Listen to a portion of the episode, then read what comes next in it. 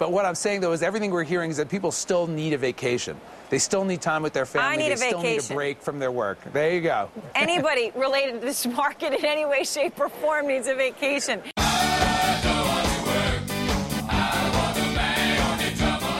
Hi, and welcome to NPR's Planet Money. I'm Laura Conaway. Today is Wednesday, October 15th. It's about 4:42 p.m. here in New York. Adam Davidson, my colleague, is hanging out in Brooklyn. He's got some numbers for us. Adam, what are the Planet Money indicators? Well, the indicator that we don't care about is the Dow. Normally, we try and ignore it. It did go down a lot today 733 points, almost 8%. That's a lot. That's a lot. And any normal time in the world, that would be unbelievable headline, shocking news. It's not even the biggest drop in the last week or so. The, the number we care more about, the TED spread, which is the measure of how the credit markets are doing, how money's flowing through the system, it's kind of ugly. Um, it went up to 4.37. That's well, it's only a tenth of one percent up from yesterday. Not not the worst uh, news, but we really want to see that number coming way, way, way down. We want that under one, and um, and it just keeps going up. It went down a little bit um, a couple days ago, but it's been going up uh, today, and, and and that's a little disturbing. I talked to your buddy Will Aston Reese today. He's our favorite money market interbank trader. He's the one who tells us from the front lines if money is flowing from bank to bank and through the economy. So what did he say? He said that he's not moving anything except treasury bills. Yeah, that's that's bad. That's people. That means banks are not willing to lend to any bank. They just want the safest possible investment. That's scary. Yeah, he said that people are actually afraid that if they bought into a security that they couldn't sell it. Right, because no one else wants it. You don't want to be the first one. And I know what Will hopes, which frankly I think is what most people in the U.S. are hoping, is that once this plan that was announced uh, yesterday is is fully understood, that will restore some degree of confidence. Money will start moving. No bank wants to be the first one to jump in. So um, They're like Uh, penguins at the edge of the water. Right, and and you know, Will said we'll probably. He told me the other day that we'll probably see a trickle, a drop before we see a flood. So, but but we haven't even seen that trickle. So um, so we have to keep monitoring this. Adam Davidson, thank you. We'll see you tomorrow.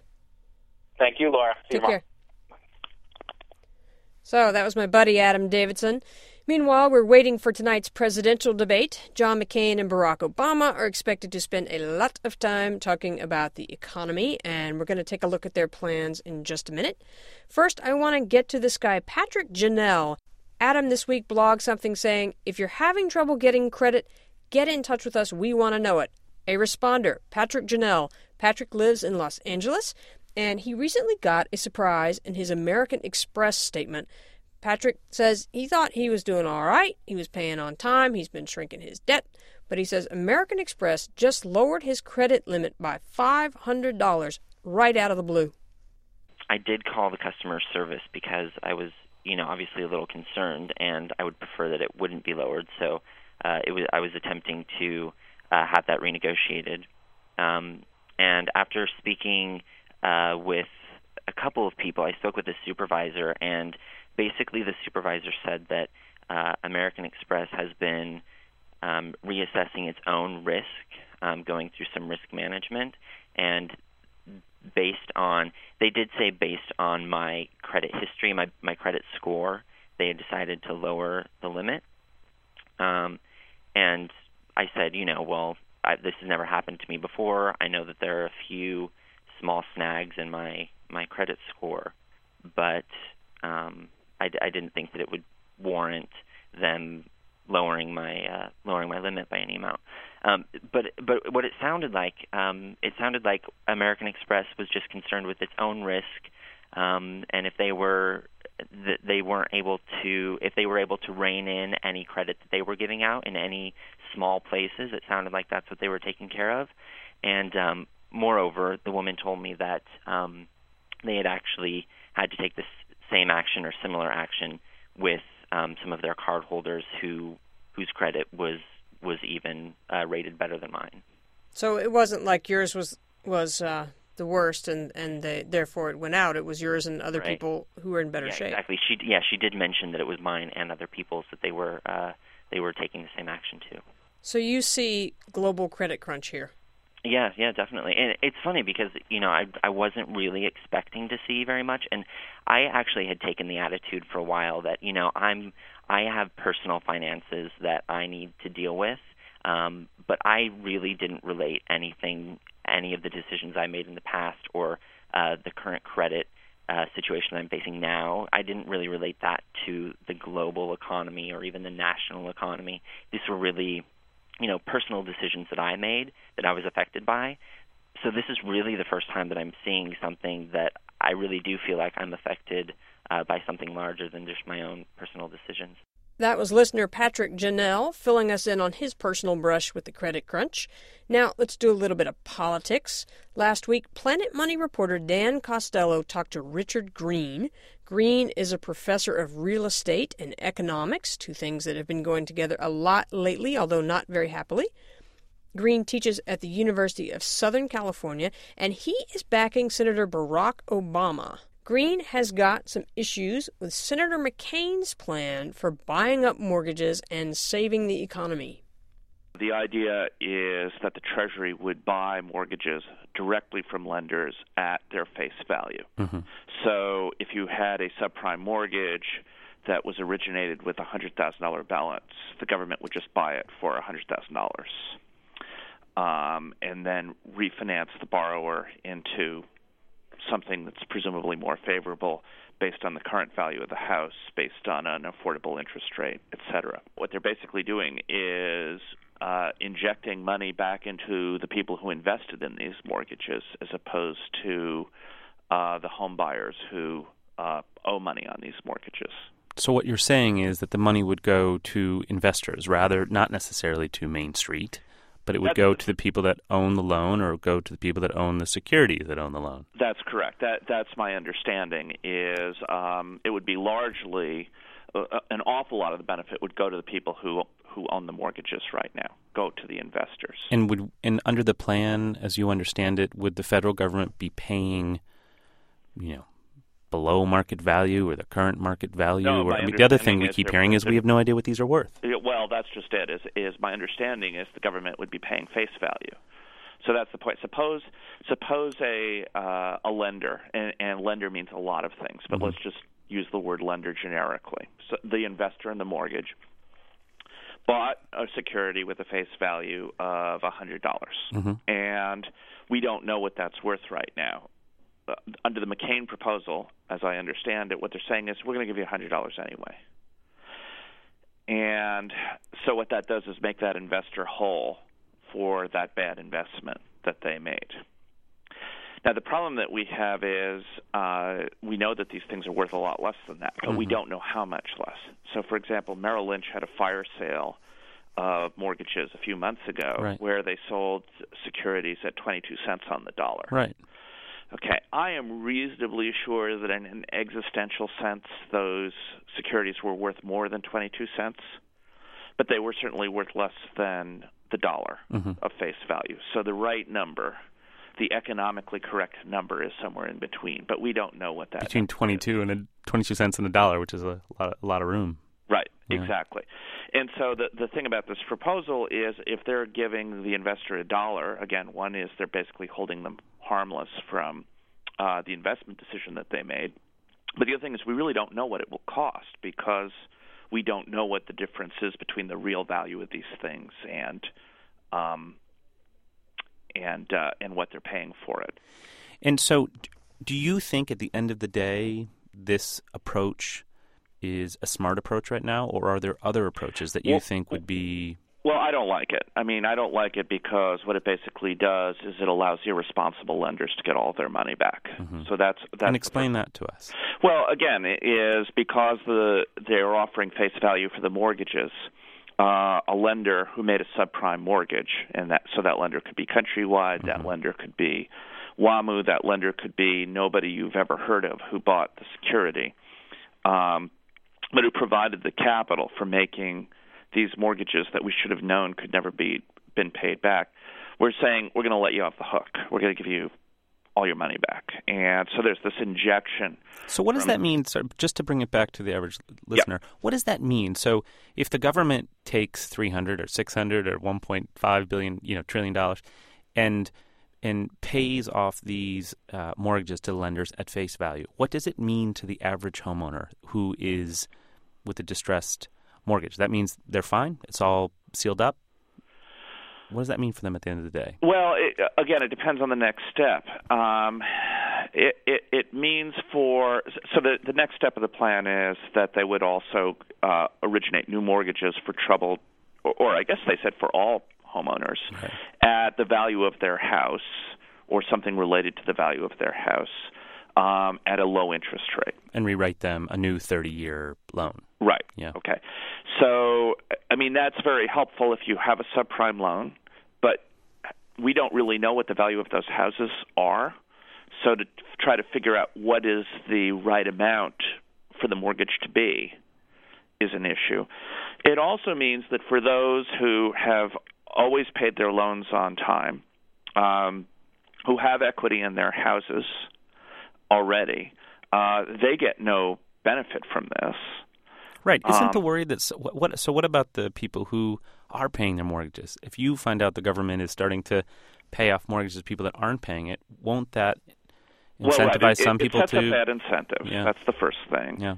Um, but the second thing is what it basically is going to do is say that taxpayers are going to have to transfer money because ultimately this is going to want uh, we're going to have to have higher taxes at some point to pay for this.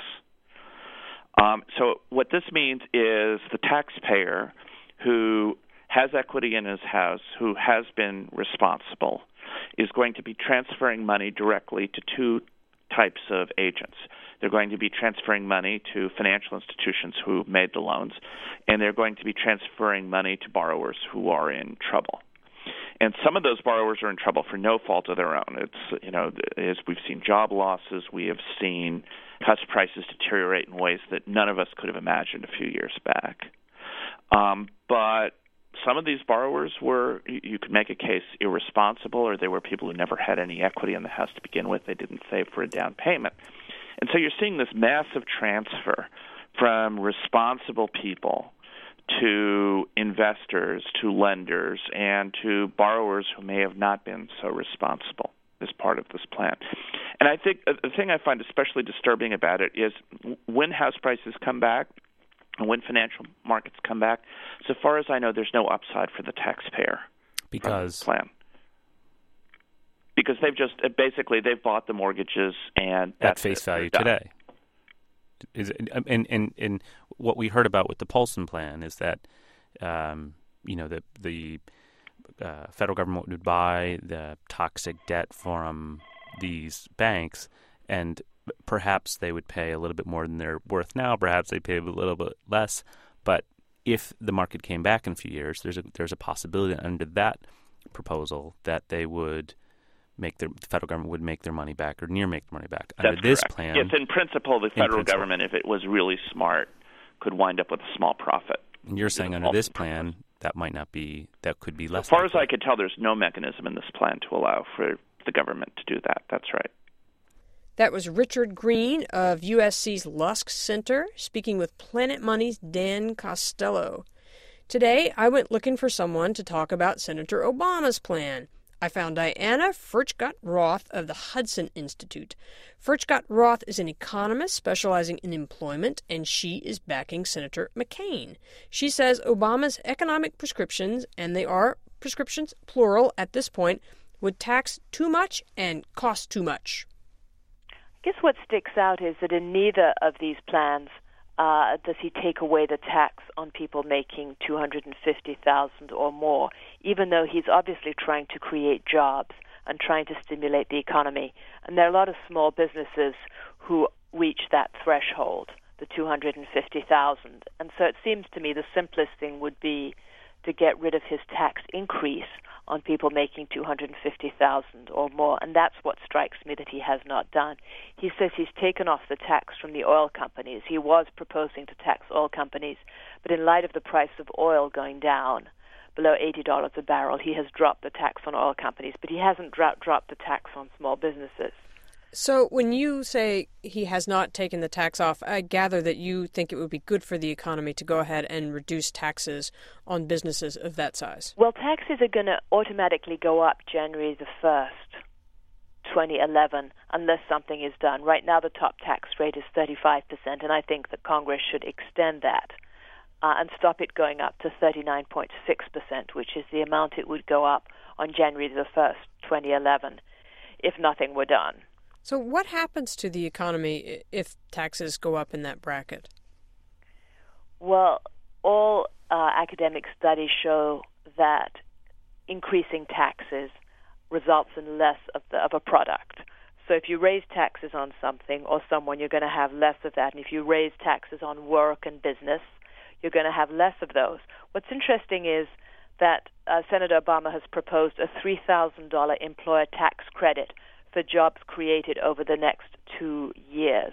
So if a small business, or I think it's mostly aimed at small business, but it could be aimed at other businesses too, if they have, say, 100 employers and then they create one more job, then they get a $3,000 tax credit. But that's an accounting nightmare. What if they hire somebody to make it 101 employees and then someone quits, bringing it down to 100? What happens? Do they still get the tax credit or do they not? And it's a big incentive to hire low wage workers because they hire one low wage worker at minimum wage, they get the $3,000 tax credit. What happens if a firm splits up into two? Uh, how do they count the increase in workers? So, Senator Obama has proposed basically an accounting nightmare with a $3,000 employer tax credit, but yet he is he's raising income taxes on employers, which would have the opposite effect, which would result in smaller expansion of businesses and fewer jobs created. So that was an interesting thing also. Another interesting thing where he says he's trying to create jobs is $50 billion for infrastructure. This is the thing where he's saying we'll invest in roads and bridges and schools and so on. Exactly. Yes, that's right. That's right. But that's not a very fast way of getting uh, jobs into the economy because to decide that you're going to build a road, it takes some months. You have to lay it out. You have to get the property rights. Uh, to build a bridge, the same thing. It's a matter of design. So it's not something that you can start right now, day one. It takes some months to start up. So, what do you see in this time of acute crisis, in this time of response or some kind of help needing to happen right away? What do you see in Obama's plans, if anything, for immediate relief? Uh,